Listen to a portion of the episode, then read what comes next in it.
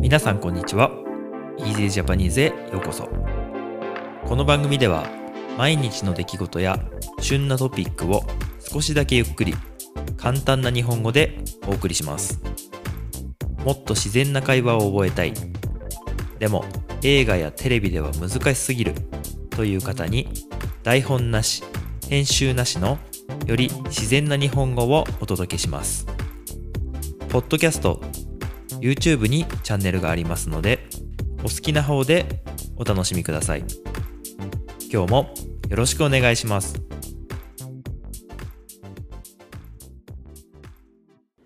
はい、皆さんこんにちは。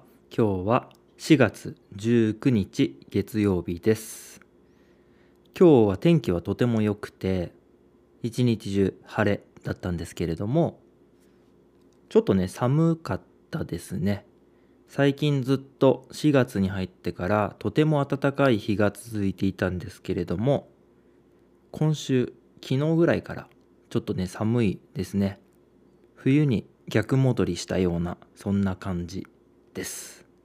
今日なんですけど今日のお話はご飯のお話。皆さん多分ご飯のお話が好きだなと思うんですけれどもえっと皆さん手巻き寿司っていうのはご存知ですか？手巻き寿司。えっとこれはあの寿司ですね。お寿司の一種。一種ってのは仲間みたいなね。その中の一つですよっていうお寿司の中の一つですっていうことなんですけどお寿司といってもまあ皆さんがよく食べられるようなえっとまあ寿司ロールみたいなね。ものとか握りとか、まあ、巻き寿司とかいろいろあると思うんですけどそれ以外にも日本にはちらし寿司とかいなり寿司とかいろんなお寿司があります。で今日ご紹介というかお話をねするのは手巻き寿司。あのお寿司なんですけどなんとかっていうのが頭につく。例えば何々寿司みたいな感じ。いなり寿司とかね、うん、手巻き寿司とかっていう時は寿司が寿司になりますね。あの点々濁点がついてすが図になって。手巻き寿司じゃなくて手巻き寿司になります。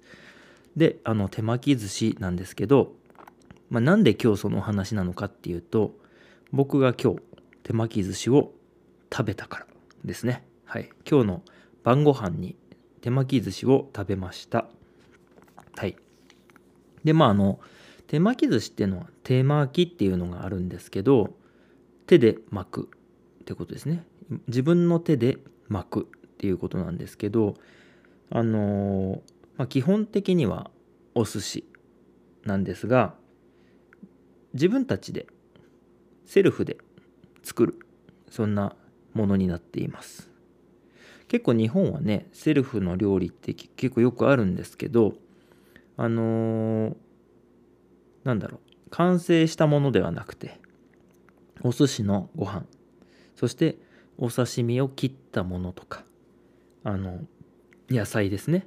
大葉とかかいわれっていう野菜。あとは海苔。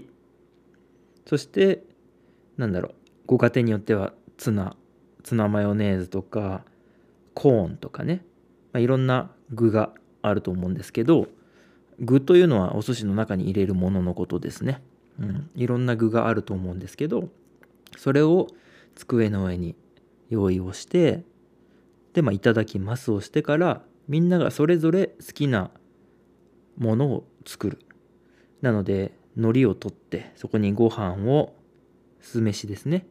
あのお寿司のご飯。お寿司のご飯は酢飯と言いますけど酢飯をこう海苔に乗っけて乗せてそしてお刺身を乗せてそこにまあきゅうりとかねそういうお野菜を入れたりしてそして巻いてお醤油をつけて食べると。そんな感じ。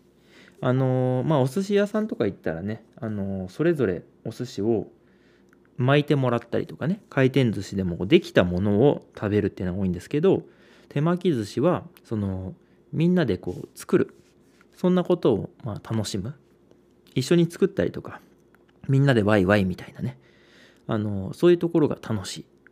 そういう料理です。まあちょっと違いますけどしゃぶしゃぶとか焼肉とかもちょっと似てるかなって思うんですけど材料があってそれをみんなでこう目の前でねこう料理をしながら食べるそんなような感じですね。まあちょっと本当に雰囲気は違うかもしれないですけど外国で、まあ、みんながバーベキューをするようなねそういう感覚にちょっと似てるのかなっていうふうに思います。でまあ今日はね手巻き寿司だったわけなんですけれども今日の僕の家のやつは、まあ、海苔とご飯そしてサーモンとマグロのお刺身そして貝割れ大根ときゅうりとあと何だったかな。あとアボカド。アボカドとなんかそういう結構ありましたけど そういうお寿司でしたね。